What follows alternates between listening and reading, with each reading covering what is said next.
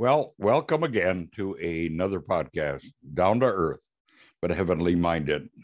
I'm your host, Irv Risch. And as we move forward, we're going to be going through the entire New Testament. Uh, and with that, we're going to do a commentary afterwards. And uh, with that said, let us just move on to our next section. And thank you for joining me.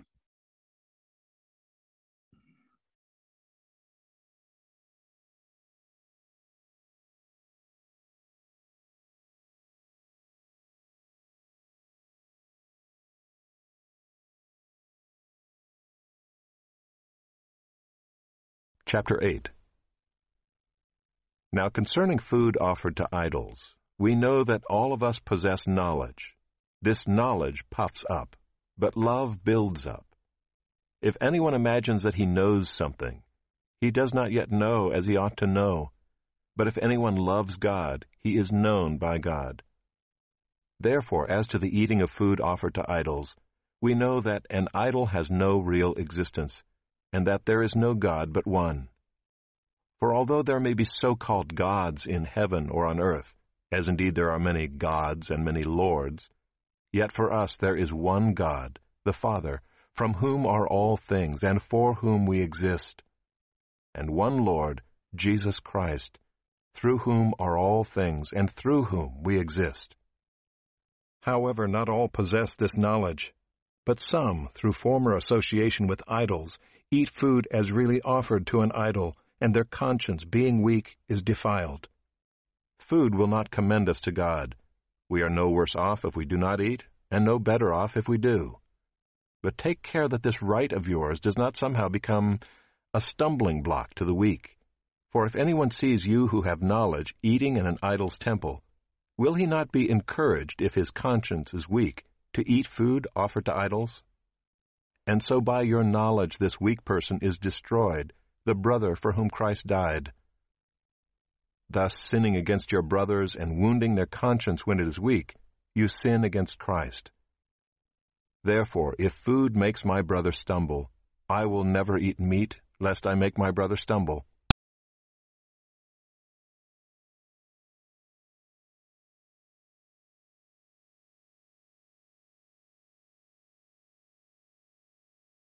First Corinthians chapter 8.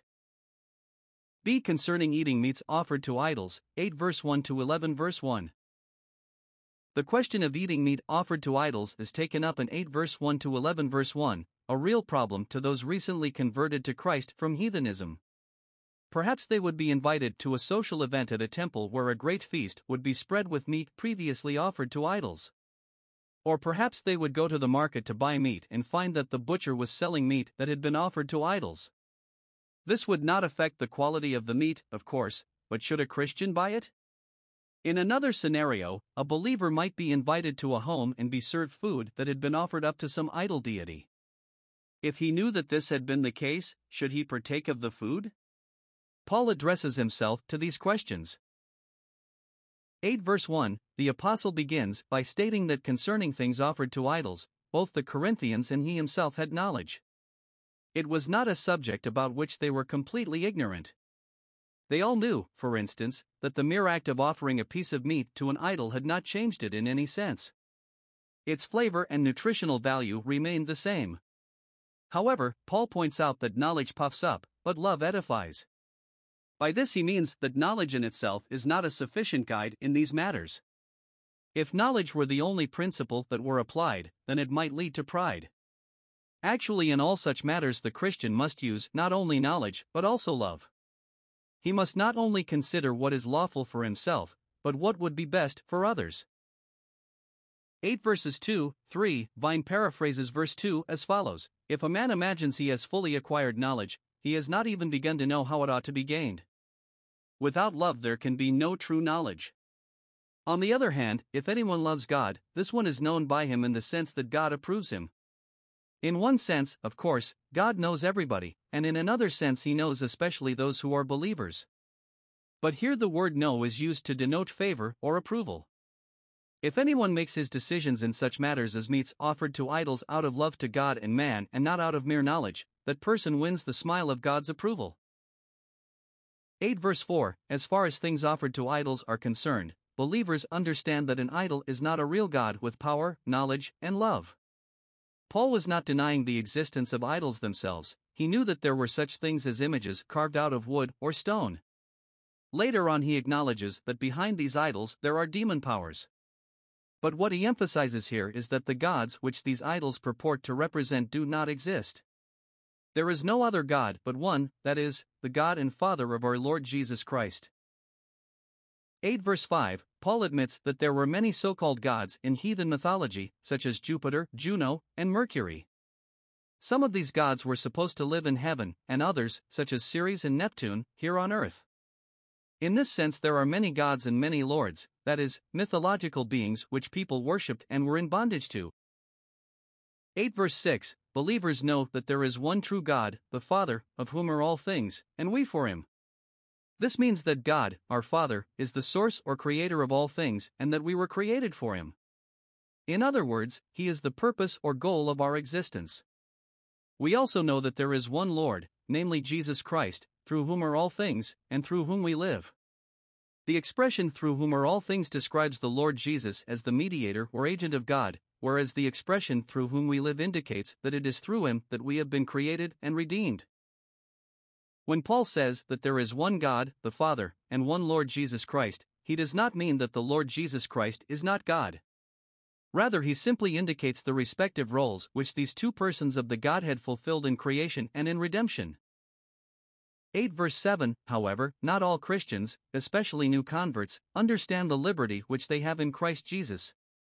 Having come from backgrounds of idolatry and being used to idols, they think they are committing idolatry when they eat meat that has been offered to an idol.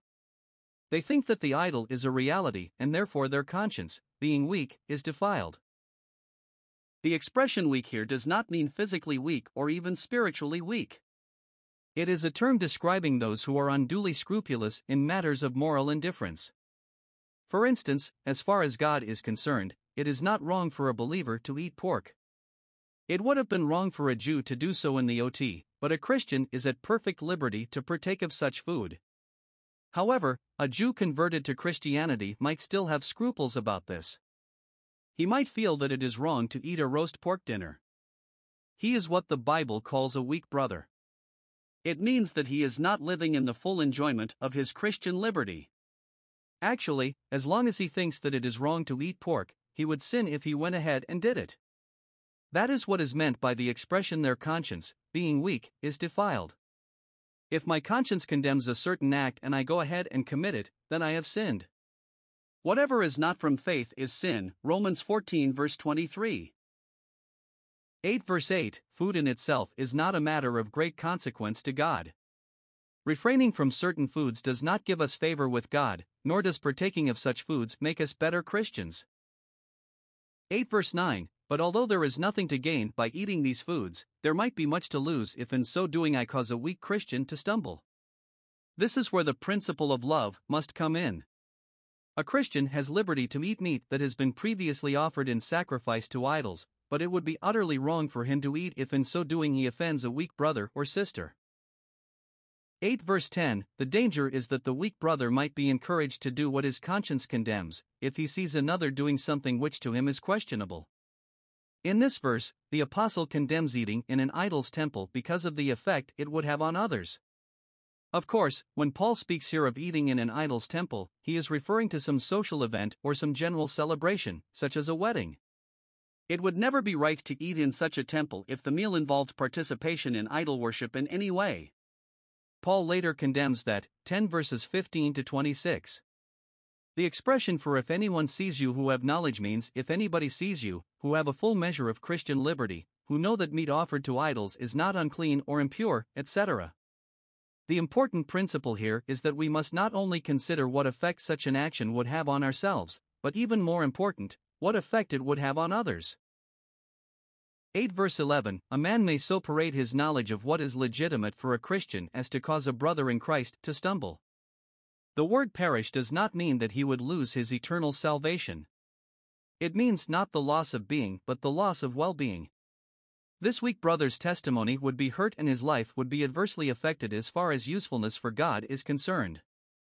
The tremendous seriousness of so offending a weak brother in Christ is indicated by the words for whom Christ died. Paul's argument is that if the Lord Jesus Christ loved this man so much that he was willing to die for him, we should not dare to hinder his spiritual progress by doing anything that would stumble him. A few slices of meat are not worth it. 8 verse 12 It is not just a matter of sinning against a brother in Christ, or of wounding his weak conscience. It constitutes sin against Christ himself.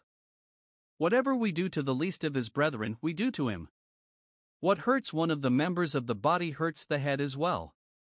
Vine points out that in dealing with each subject, the apostle leads his readers to view it in the light of the atoning death of Christ. Barnes says, it is an appeal drawn from the deep and tender love, the sufferings, and the dying groans of the Son of God. Sin against Christ is what Godet calls the highest of crimes. Realizing this, we should be very careful to examine all our actions in the light of their effect on others, and to refrain from doing anything that would cause a brother to be offended. 8 verse 13 Because it is sin against Christ to make one's brother stumble, Paul states that he will never again eat meat if in so doing he makes his brother stumble. The work of God in the life of another person is far more important than a tender roast. Although the subject of meats offered to idols is not a problem for most Christians today, the principles which the Spirit of God gives us in this section are of abiding value. There are many things today in the Christian life which, while not forbidden in the Word of God, would yet cause needless offense to weaker Christians. While we might have the right to participate in them, a greater right is to forego that right for the spiritual welfare of those we love in Christ, our fellow believers. At first glance, chapter 9 might seem to indicate a new subject. However, the question of meats offered to idols continues for two more chapters. Paul is merely turning aside here to give his own example of self denial for the good of others. He was willing to forego his right to financial support as an apostle in accordance with the principle set forth in 8 verse 13. Thus, this chapter is closely linked with chapter 8. Well, this ends another one of our podcasts. And until uh, next time, just remember God is out here and you can find out all about him in your Bibles. All you have to do is pick it up and read it. I have mine right here, and uh, God is in this Bible, so please read it. With that said, bye for now. Till next time.